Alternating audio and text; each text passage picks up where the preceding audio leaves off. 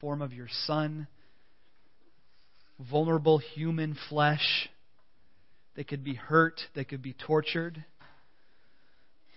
they could be spit on and insulted, and yet accomplished redemption for us. So we give you thanks. We give you thanks.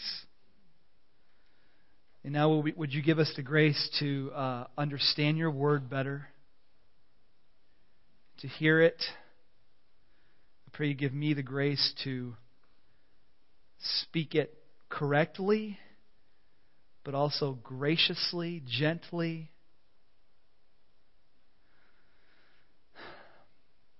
I pray for those who um, are already thinking this is going to be a difficult thing to hear. Would you would you help them even now? And may we just may we just hear your word this morning and accept it. In Jesus' name. Amen.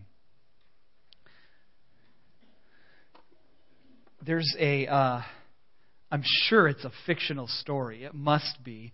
But uh, I heard a pastor tell this story once. That means it's not. That means it's not true. I'm sure. but he he said there was a there was a man visiting a village once, and as he was visiting the village, they invited him to dinner, and they went down by the river, and, and all the people are down there eating. And as he was eating, he saw this crocodile come out of the water and take a big chop out of someone's leg. And, and the visitors like, "Whoa!" and, and the villagers kind of got up and bandaged the guy that got chomped, and then they just went back to eating. And the guy's like, wait a minute, did, did you just see that? You know, and they're kind of just nod their head and they just kept eating. But he's like, that was a crocodile that came up out of the like, we should do something. And they just kind of nodded and they just kept eating. Later, as, as the, the man walked through the village, he saw in the village people that had limbs missing, hands and ears and legs and and he's like, this, this must be the crocodile. And so he started to talk to somebody and say, what's going on here? Why are all these people wounded and, and bandaged up? And this, these crocodiles are taking chunks out of you. And why don't you deal with it? And, he, and, and the person kind of, the person next to him said, well, we, we don't talk about it. It's like, wait, but, but wouldn't it be better to like Say, here's when they come up out of the water. Here's how you can be careful. Here's how you can protect yourself. No, I mean, it, you see, in our culture, it's impolite to talk about crocodiles, so we don't. And with that, the visitor shook his head and didn't know what to do. Uh, divorce is a topic that is uncomfortable. It's not an easy thing. Um, it's painful. And yet, even though it might not be polite to talk about it, we ought to talk about it because Jesus talked about it. Um, I remember early on in my time here, I think we had a visitor in the church one Sunday, and I think I told a story that had to do with divorce. And the person came up to me afterwards and said, I really had no business telling a story that had to do with divorce because we shouldn't be talking about that in church. Um, I strongly disagree with that and yet I, I take no personal pleasure in preaching on this. Uh, I remember years ago, uh, as, as a young youth pastor, zealous for the Word of God, I remember our senior pastor was out of town for a week, and I was looking at his sermon series, and I noticed in his series, I think the Sunday that I was going to fill in for him, the topic was divorce. And I thought, oh, well, I'm ready for that. I'm going to I'm going to take that on. You know, I'm newly married. I know everything about marriage, you know and I'm ready to give it. And uh, I don't remember if wisdom got the better of me or if probably my senior pastor just said, Niall, I'm going to take that topic. You're not going to preach that, you know. and so I didn't. I did something else. Uh, but thank goodness I did something else because uh, this is one where if you love people, if you've been touched by this, you know it's painful, you know it's hard. And so I don't want any of my words to wound. If Jesus' words wound, okay. I don't want mine too. I want, I want to be careful. So, um, would you would you do me the favor of hearing these words and saying, if this hurts, it might be because there, there's conviction going on, and sometimes in the church we mistake conviction for offense for conviction. I'm offended. It might be the Holy Spirit trying to convict you somewhere. Okay? So, so, so give me the, the courtesy of, of working that through in your heart and uh, give me the grace if I don't say something as gently as you would have preferred it. I'm trying to. I preached through this. I preached through everything I wanted to say very slowly last night, and I hope to do that right now as well. Um, the other thing I want to do is um, if you have a question about divorce, I want to entertain those at the end of the sermon or during cross training, which is our sermon discussion time. If I have time at the end, I might take a few questions. Uh, so my, my cell phone number is on the back of the bulletin. So if you take that and you want to text me something, uh, it'll be anonymous. I'll keep it that way.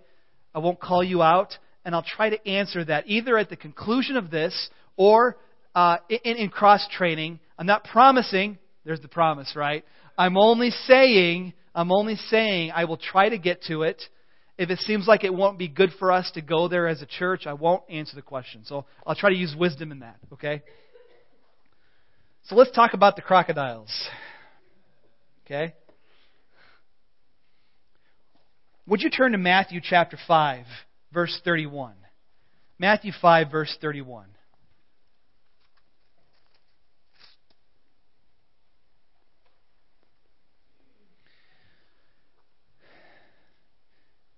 It has been said, anyone who divorces his wife must give her a certificate of divorce. But I, that meaning Jesus, but I tell you that anyone who divorces his wife except for sexual immorality makes her a victim of adultery. And anyone who marries a divorced woman commits adultery. Now, to get a bigger context, Jesus said this more than once. So, to get the full context of when he would talk about this, I'd like you to go to Matthew chapter 19. Because he's going to say the same thing again. He is consistent in his teaching. Matthew 19. Uh, we'll do 1 through 9. When Jesus had finished saying these things, he left for Galilee and went into the region of Judea to the other side of the Jordan. Large crowds followed him, and he healed them there. Some Pharisees came to him to test him. They asked, Is it lawful for a man to divorce his wife for any and every reason? Haven't you read, he replied, that at the beginning the Creator made them male and female? And he said, For this reason a man will leave his father and mother and be united to his wife, and the two will become one flesh. So they are no longer two, but one flesh. Therefore, what God has joined together, let no one separate. Why then, they asked, did Moses command that a man give his wife a certificate of divorce and send her away? Jesus replied, Moses permitted you to divorce your wives because your hearts were hard. But this was not the way it was from the beginning. I tell you that anyone who divorces his wife, except for sexual immorality, and marries another woman, commits adultery. There's our verse again repeated. Now, let me tell you what's going on here. What's going on in the background here. This is a test for Jesus. I mean, Jesus, Jesus would say this anyway, but when the Pharisees came to him, they wanted to test him. They wanted to see what his answer was. And, just like it, often in America, the, the denomination that you go to, the church you attend, can have different beliefs from the other. And it was back then that you had two different rabbis who were well known, teachers in Judaism, and they had different opinions on this. Now, I want to take you to the. So keep your finger in Matthew 19. And I want to take you to the reason they were asking this question in Deuteronomy 24. So Genesis, Exodus, Leviticus, Numbers, Deuteronomy 24. This is the reason the Pharisees were testing Jesus. Deuteronomy 24. If you have the same Pew Bible that I have, it's page 137. It says, If a man marries a woman who becomes displeasing to him because he finds something indecent about her, And he writes her a certificate of divorce, gives it to her, and sends her from his house. And if, after she leaves his house, she becomes the wife of another man, and her second husband dislikes her and writes her a certificate of divorce, gives it to her, and sends her from his house, or if he dies, then her first husband who divorced her is not allowed to marry her again after she's been defiled. That would be detestable in the eyes of the Lord. Do not bring sin upon the land of the Lord your God is giving you as an inheritance. So they read this. They read this passage, and there's not a lot of talk of divorce in the Mosaic Law. It's just not, it's not there a lot. But this is one of the passages where, here it is, it comes up as a topic. And there were two rabbis who had different views on Deuteronomy 24. There was Rabbi Shammai. Okay, can we get his view up?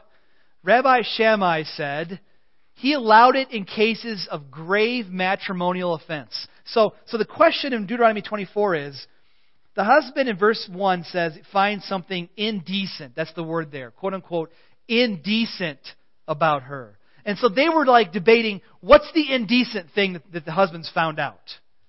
How do you define indecent? Rabbi Shammai said things like adultery, huge, grave matrimonial offense. And if you find that out, you may get divorced. On the other hand, there's a guy named Rabbi Hillel, and he took a, a much more loose approach to what does that word indecent mean. He would say, it's indecent to have your food burnt by your wife. Okay? Fortunately, no man amen that one. Good for you. Good for you. You make it yourself. Burn your own food. All right? On a, on a less humorous, and, and that's true. I mean, that's what he said, Rabbi Hillel. Um, on a more serious note, I think this one's this is really not funny. But he allowed it if you found someone fairer, prettier. It's not quite a no fault divorce like we have in this country, but it's getting pretty close. It's getting pretty close. When you can look for something, quote unquote, indecent, even if it's minor, and say, to me it's indecent, I want a divorce. And so, what the Pharisees were asking Jesus is, How do you read it, Jesus? Who do you follow in answering this question on divorce? Jesus' answer in Matthew 19, of course, is brilliant. I mean, every time he gets asked something, he has this amazing answer that this kind of, it, it's just, just the right thing. So let's go back to Matthew 19. And they asked him, Is it lawful for a man to divorce his wife for any and every reason? By the way, I, I don't know if I said this as strongly as I wanted to, but c- can you see the injustice this is for women? Now, I hope you understand this. This is a huge injustice for the wives in the marriage. I'd say the children are also impacted in a huge way because these men were trying to loosen the command of God, to foolishly interpret it so the stakes are high in Jesus' answer. Verse 4 is his answer. Haven't you read that at the beginning the Creator made them male and female, and for this reason a man will leave his father and mother and be united to his wife, and the two will become one flesh? So they're no longer two but one flesh. Therefore, where God has joined together, let no one separate. This is what Jesus does. I just want you to catch it because it's, it's, it's wonderful. They, they say, Tell us when we can divorce. And Jesus says, Let me tell you about marriage. Okay, do you, do you catch what's going on here? Tell us about divorce. Jesus says, No, I'm going to tell you about marriage. Point number one, then, is this divorce cannot be understood unless marriage is first understood. Divorce cannot be understood unless marriage is first understood. You see, we, like people in Jesus' day, this is part of the human condition. Tell me where the line is. Tell me what kind of swearing I have to do to tell the truth, right? Tell me the promise I need to make, and then I'll know that it's true. Tell me where the line is so I don't cross it, which totally misses God's creative purpose in marriage. It totally misses the point. You can't understand divorce unless you understand marriage first. And I say this also applies to issues of another church issue that we have today, so called gay marriage. It applies because a lot of churches that are compromising on that issue are compromising because they're saying things like, well, look, homosexuality commands are only there a handful of times in the Bible. There's only a few passages that even deal with this. One of my responses to that is wait, wait, wait. Marriage is clearly defined. God didn't leave it open ended. You go back to Genesis and you can see God's creative purposes for marriage. It's a man, it's a woman, it's for life. And so you can't understand that issue of today unless you understand marriage. And, and so I think I say that to you because, look, I'm a young guy in the church. I, I can't take you back to the 50s, 60s, and 70s and, and, and tell you, even the 80s, I'm just a young guy. You know, I'm a young kid. I don't know what the church has said about divorce all those years. But I know that if a couple comes to me and they ask me to marry them, and let's say, biblically speaking, they should not be married. Maybe one of them is a believer, one of them is an unbeliever. Maybe, maybe they were divorced for wrong reasons before. And if I tell them no, I won't do that wedding. I'm guessing that nine times out of ten, maybe even ten times out of ten, they say, I'll just go to another church. I'll find someone that will do this wedding. And guess what? They will find someone to do it. They will find someone to compromise the Bible and do that wedding. It, it's just the way it is. I, I once, uh, as a youth pastor, was asked to do a wedding, and the couple was living together, and they both were believers. And I said, the Bible says you should not be, be doing this, you know. Keep the marriage bed pure, says the book of Hebrews. And, and, and they, they looked me in the eye and said, Okay, can we talk to the other pastor on staff here? And I'm like, No, no, you, you're not interacting with the pastor on this, you're interacting with the Word of God on this. It doesn't matter what I say, it doesn't matter Niall's opinion at all. That means zero. This is what matters. Can we interact on this? You can't understand divorce unless you understand marriage. And Jesus takes it back to Genesis. And so part of me wonders if, because a lot of churches are wringing their hands over the marriage issues of today with, uh, with, with, with so called gay marriage. But have we created this issue for ourselves by not proclaiming true marriage in the church? That's what I wonder. That's what I wonder. Have we done this to ourselves? I read a Barna study from um, 2008, and he interviewed almost 4,000 couples and did a survey. The divorce rate amongst non Christians, non born again Christians, is 30, 33%. 33% of the people he surveyed were divorced. The divorce rate amongst born again Christians is 32%. So it's a true statistic that we are right there with the culture around us. We're right there. And I don't say that to be harsh. I only say it that have, has the church lost something in proclaiming what marriage truly is? I think we've done this to ourselves partially. Um, by the way, uh, definition of marriage, definition of marriage from Genesis, right? Jesus is defining it right here. You know, a man will leave his father and mother, be united to his wife, and the two will become one flesh. Uh, what is marriage? One man, one woman, one flesh for life. I mean, there's your definition of marriage. One man, one woman, one flesh for life. That's it. Okay. Number two. Number two. Uh, the Pharisees want to ask them, uh, verse 7, Why then did Moses command that a man give his wife a certificate of divorce and send her away? Is, is, that, is that what you read in Deuteronomy 24, by the way? You know? Uh, it's a command. Deuteronomy 24 is a command.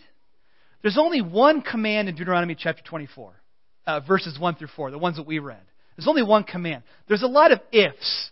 It says, if a husband divorces his wife, and, and if she gets remarried, and, and if the, the new husband, the second husband dies, the command is she can't remarry the first husband.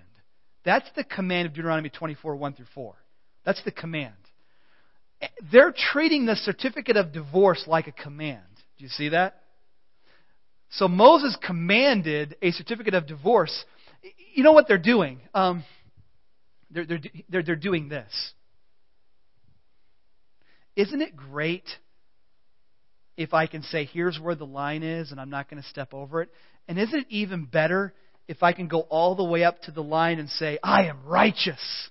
You know? I'm righteous standing on this line. If I step over, I've sinned. But I'm right here on the edge and I'm righteous. That's what they're doing. They're saying, We gave the certificate of divorce. We did everything we're supposed to do. And in fact, we are righteous. We're righteous to divorce that person because Moses, quote unquote, commanded it. So look up to us in our righteousness. Do you see the ugliness of that statement? Do you see that? Divorce is never some sort of righteous, hey, look at me, you know, and you know that. I know you already know that because you're my friends. And I've talked to my friends in this church that have been divorced, and nobody would ever say to me, that was, just, that was a great thing. That was a great thing. But this is the way they're trying to turn it around in Jesus' day. Maybe the lesson for us as the American church is this. In Wisconsin, we have no fault divorce. You can, you can get a divorce, and whether your spouse wants it or not, it will go through. It will go through. You don't have to prove that there was unfaithfulness or there was some other indecency. You can just do that.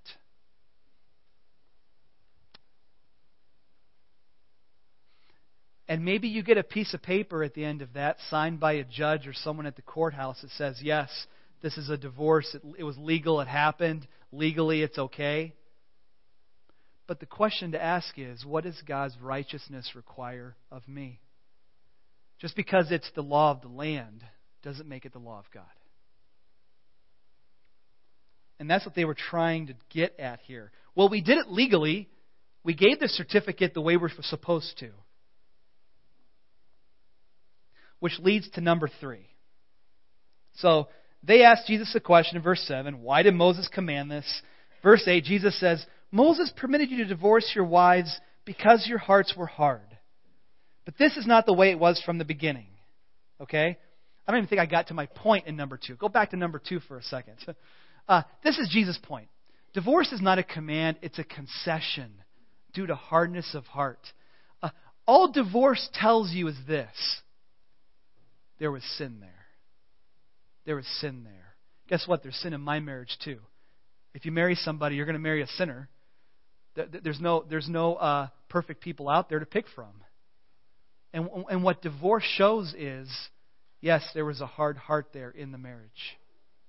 It's a concession. It's a, it's a, because sin exists in the world, divorce has to exist too. It's a concession by God to allow for sin. Now I want to do number three. So here's Jesus' teaching. Now we've gone through all of that. Here's his bottom line. Let me answer your question, Pharisees. I've talked about marriage, I've talked about what it is and what it's not. Now, verse 9. I tell you that anyone who divorces his wife except for sexual immorality and marries another woman commits adultery. So, number three, divorce must be, by the church, I'm talking, I'm talking to the church today. Divorce must be regarded as a drastic option available only to those who have been wounded by sexual infidelity. That's a hard word. That's a hard word. Hard for me to say it out loud. Jesus gives the famous exception clause in verse 9 except for sexual immorality. So if you divorce for the wrong reasons, like incompatibility, because you've fallen out of love, and then you marry somebody else, you've become an adulterer. I want to address that a few minutes later. But that is the word here. You become an adulterer if you've done that. If you've divorced for the wrong reasons and then remarried. And if you married somebody that divorced for the wrong reasons, you've committed adultery with them. So, what's the exception clause mean? Well, there's two words Jesus could have used for adultery. The word he used is porneia. We can pull that up on the background here. Porneia is the word he used right here, except for sexual immorality. It's except for porneia. We get the word pornography from that. Um, fornication, unchastity, prostitution. Prostitutes are called uh, porne in Greek. So, because this word is used in different contexts, different kinds of sins, I think it's very safe to interpret this as meaning a broad range of sexual sins.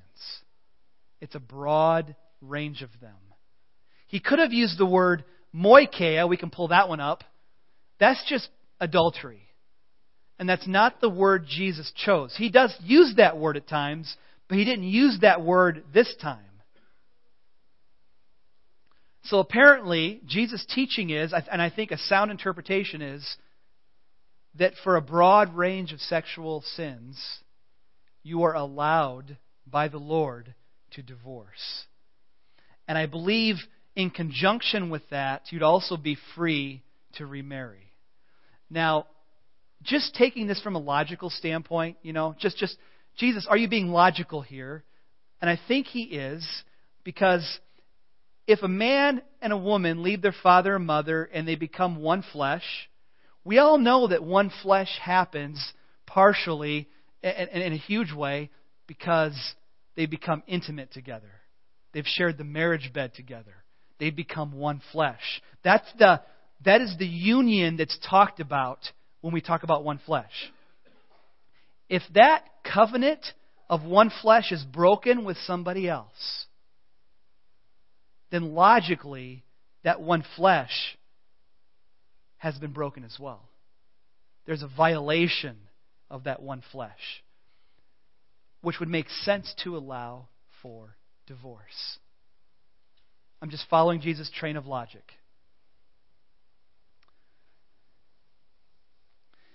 This passage brings up many questions.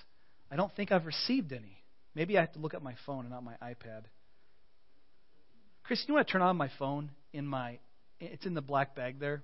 and just, just to make sure if someone's doing a question or not. Um, so I want to say three things. I want to say three last words here, and I want to address certain groups of people. Let me address first uh, those who have been unlawfully divorced. So you're sitting here and you're saying, I fall in the category where I got divorced not for the right reasons. By the way, um, in 1 Corinthians 7, the Apostle Paul also adds to this list and says, if you're married to an unbeliever and the unbeliever divorces you, let him go. Let him go. Some people call that the Pauline privilege. I think that's what it's called. But if someone, if you're married to an unbeliever and they abandon you, let them go. You are free. You're not bound to that person. And again, I would take it to mean to be not bound would also be free to remarry. Um, okay, let me speak to the unlawfully divorced. You got a divorce and you realize it was for the wrong reasons. What do you do now? Let's say you're remarried. Let, us say that too. Let's assume that you're remarried. Isaiah 55, 7 and 8. You can go there, or I will just read it for you. But you need, you need to hear this. You need to hear this. Let the wicked forsake his way, and the evil man his thoughts.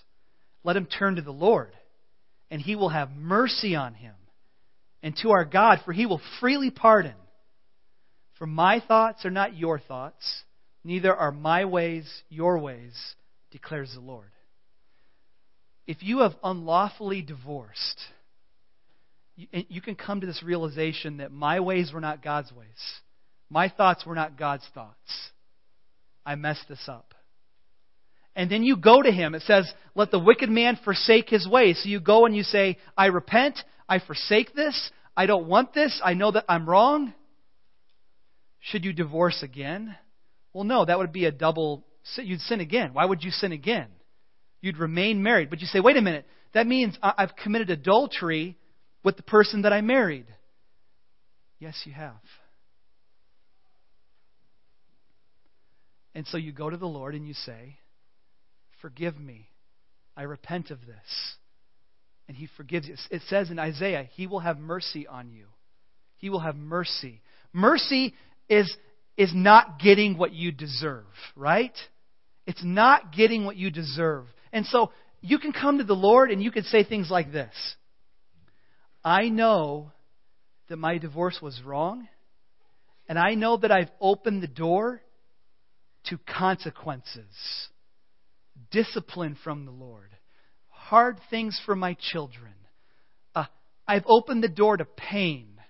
There are real consequences to this divorce that I did. Okay? But what does the word of mercy say? A word of mercy says you can go to the Lord and say, Lord, I know you're merciful. Would you lighten the consequences in my life? That's a good prayer. Would you lighten the consequences of this unlawful divorce? I confess it before you. I repent. And then Jesus, and, and then Jesus forgives you. And perhaps he lightens the consequences in your life. That's a good word. Isaiah is a good word for you.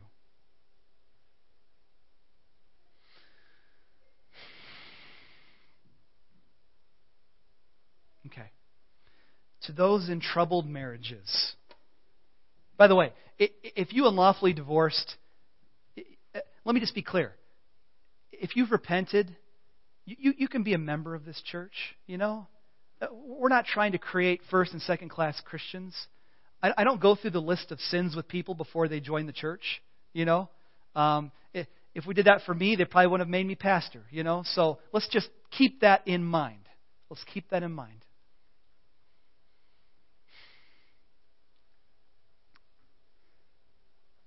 No second class Christians. Thank you very much.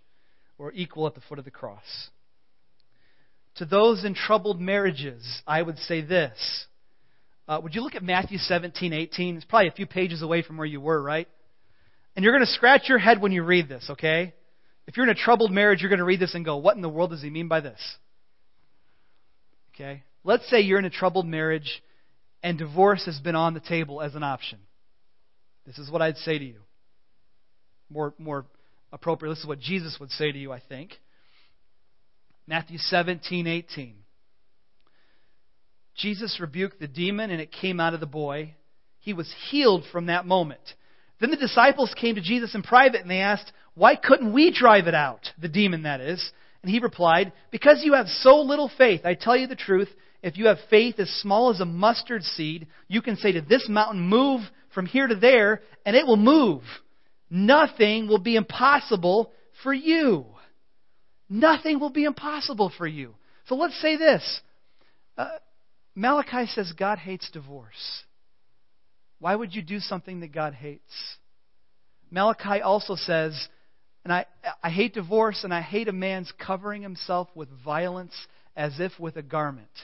And I've often interpreted that. That's a hard passage to interpret, by the way. Why does God say, I hate divorce and I hate violence? You know?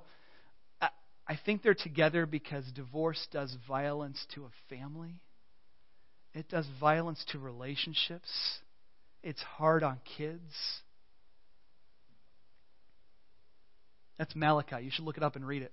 It's a good word. Do whatever you have to do to get help in your marriage. You might say, "But I'm I'm I'm only I, I, I didn't do that horrible thing in the marriage. I, I, I didn't create the offense. I, I don't care if it's 80 20, but, but there's 20% of you, there's 10% of you, there's something for you to work on. I heard one marriage counselor say this. He said, he was talking to a couple that was heading for divorce, and he said to them, You can talk to me now during this hard time in your marriage, or you can talk to me during your second marriage. But I'll see you either way. The, the, the issues in the first marriage will not evaporate by your second marriage. You might as well deal with them now because you're both the same sinners no matter what relationship you're in. I say sinners knowing that I'm one of those as well and that I've had to work through my own things. Um, if you say, we're not compatible, I don't love this person the way I love them.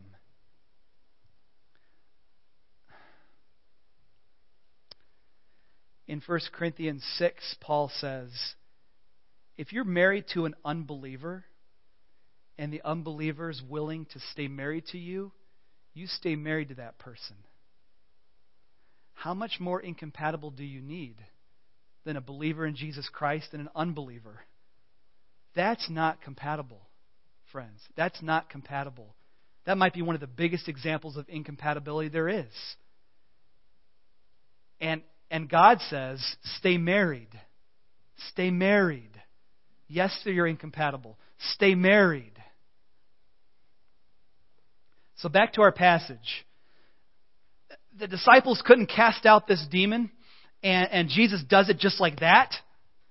And, and then they say, Why couldn't we do it? Why couldn't we cast the demon out? And Jesus says, Well, all, you didn't have faith. All you need is faith It's about this big.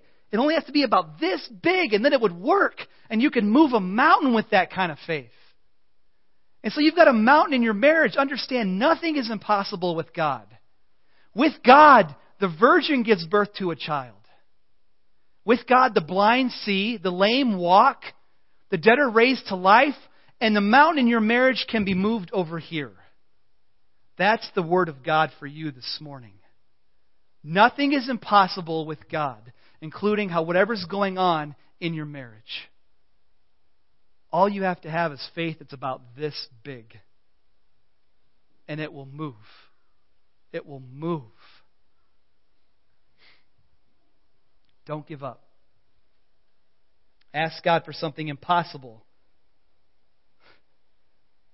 Because you know, at the end of the day, I don't think God is going to say to you, what? You want me to help you in your marriage? Can't do that. Don't believe in marriage. No, you know He's going to help you. I know He can't change your spouse. I know that. There's a submission that has to happen. But He can change you. And you're half of this whole thing. In some ways, you might even be more than half. Remember that. Finally, to the singles. To the singles looking to marry, I say this. Singles. Would you look back at Matthew 19, 10, and 11? So after Jesus said all these hard things, all these hard things, this is what the disciples said. You know, the, boy, hard teaching, Jesus. The disciples said to him in verse 10, If this is the situation between a husband and a wife, it's better not to marry. No one amen me there. Okay. All right. All right. All right. Jesus replied, Not everyone can accept this word about not marrying, but only those for whom it has been given. Not everybody can be single their whole life. That's hard. Being celibate's hard. Which is why I've said many times in the past, we ought to honor those that have, that have devoted themselves to singleness. It's a gift in a sense because you're able to be wholeheartedly devoted to the Lord. Only those to whom this is given, Jesus says. Many people can't accept that word. It'd just be too hard not to be married. Okay? Singles. Teenagers. I, I so remember, I remember preaching this passage to a group of teenagers and there was like shock and awe after it was over. Like we always do question and answer when I was a youth pastor. Always question and answers, you know. And at the end, they're asking questions. And it's like, shock. Like, really? You're telling me if I marry somebody that the only way out is if there's adultery or they die? Whoa. And I, and I remember people that have been in the youth group for many years People that have been loving Jesus and, and, and following him, and they're just like, I don't, I don't, I don't like this. And like they said it to the group, and I'm like, whoa. I just grow, I just, I just kind of assumed many of you would believe like this already, because this is what marriage is. One man, one woman, one flesh, for life. I just assumed you knew that. They didn't know it. They didn't know it. Singles, be shocked by this, please. Be shocked. You get one shot at this. That's a biblical view. You get one shot. So, how well do you know that person you're thinking about marrying? What kind of character do they have? Because one day you're going to get old. You're not going to look the best. Sorry.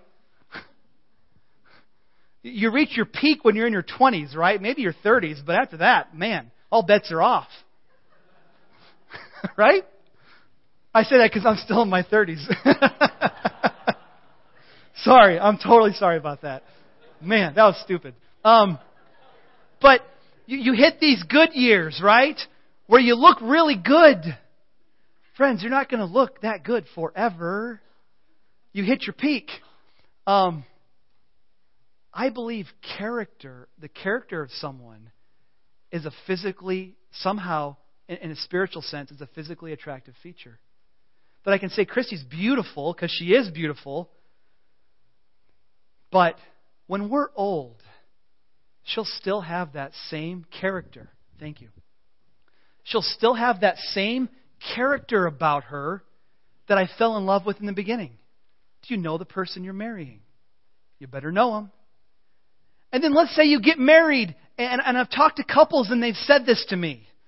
Whoa, we're not as compatible as we thought once we got married.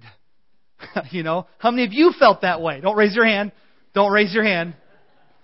Whoa, I didn't realize it'd be this hard. I didn't realize we were going to do this once we got married.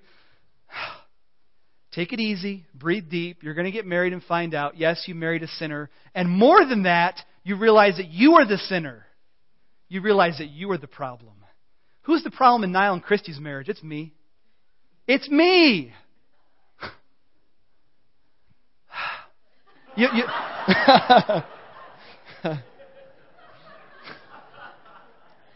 all right. All right. Take it easy there. Take it easy there. I'll sober us up for a second. Some of you singles are full of lust. You're going to get married and find out that doesn't go away. You still get to deal with that same sin.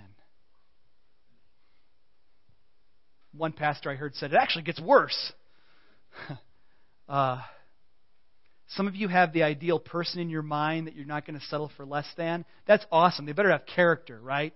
They better love the Lord, right? But sometimes we have a long checklist. And then you marry that person and find out they can't possibly meet all that. Soulmates. I don't use the word soulmate. I, I want to be the Christian husband. I, I, I, don't, I don't, you know, did Christy find the right person? I hope that I am the right person because I'm living that way, because I'm doing that. So, singles, please be shocked. And may your shock help you look for the right person in that they love the Lord and they have character. You know? Because physical stuff will fade away. Character. Love for the Lord. That will look beautiful forever. Forever. And then you develop your character. Okay. I'll leave it there. Be shocked. Be shocked. Be the man of God or the woman of God He's called you to be.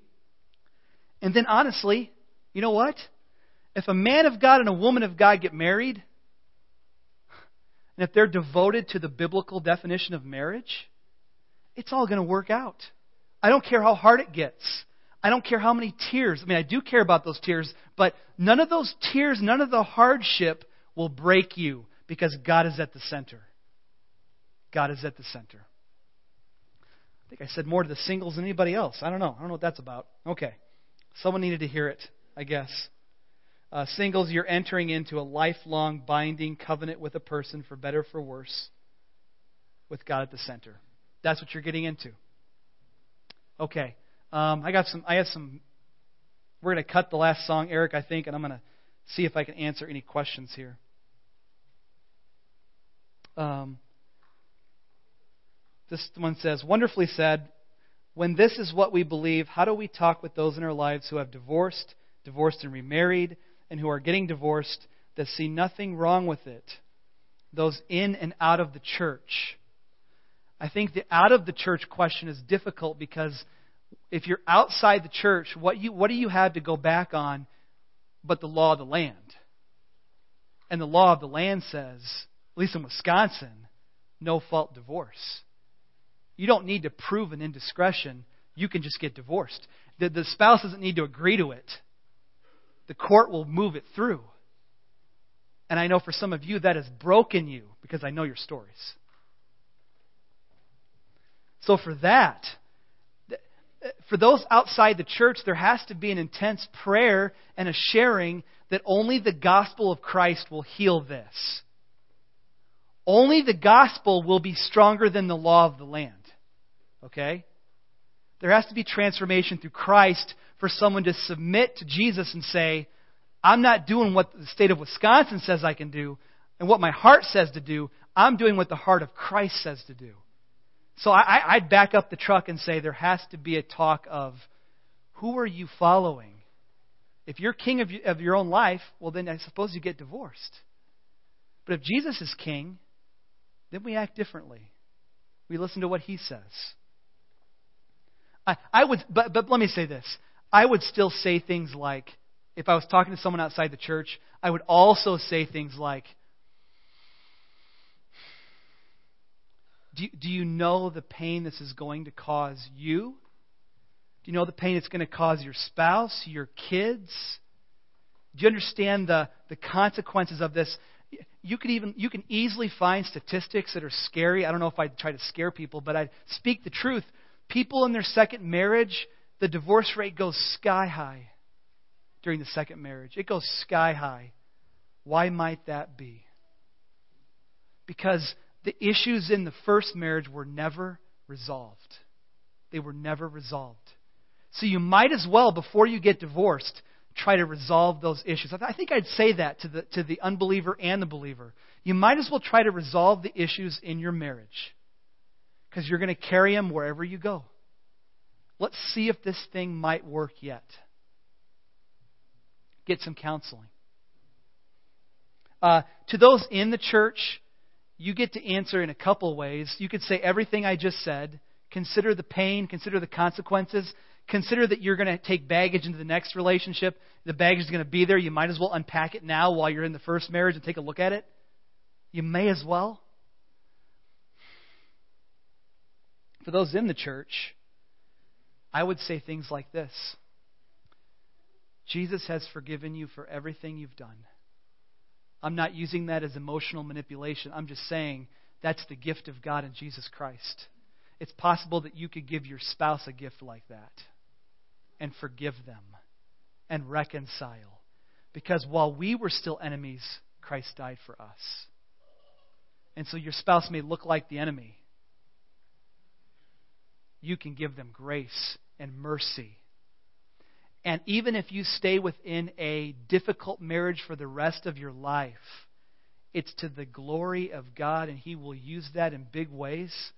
He will bless you in ways you can't even imagine right now. There's a reward for those who stay in difficult marriages. There's a book I recommend at the end of this, um, at the end of your notes, called Sacred Marriage what if God designed marriage to make us holy more than He designed it to make us happy? That book, in a big way, is about being in a difficult marriage and seeing the hand of God in it. I think you've got to talk about that. What's God doing in your difficult marriage? How can you give Him glory in it? How can you stay married to this person you feel so distant from? It might be your cross to bear. Or it might be that at some point in the future, your spouse surrenders in an incredibly beautiful way that you never would have believed or imagined because God did a work. If you don't wait to see the work, you won't see it. I think I'd say those kind of things. So there's, there's the spiritual piece, there's, there's Jesus' command.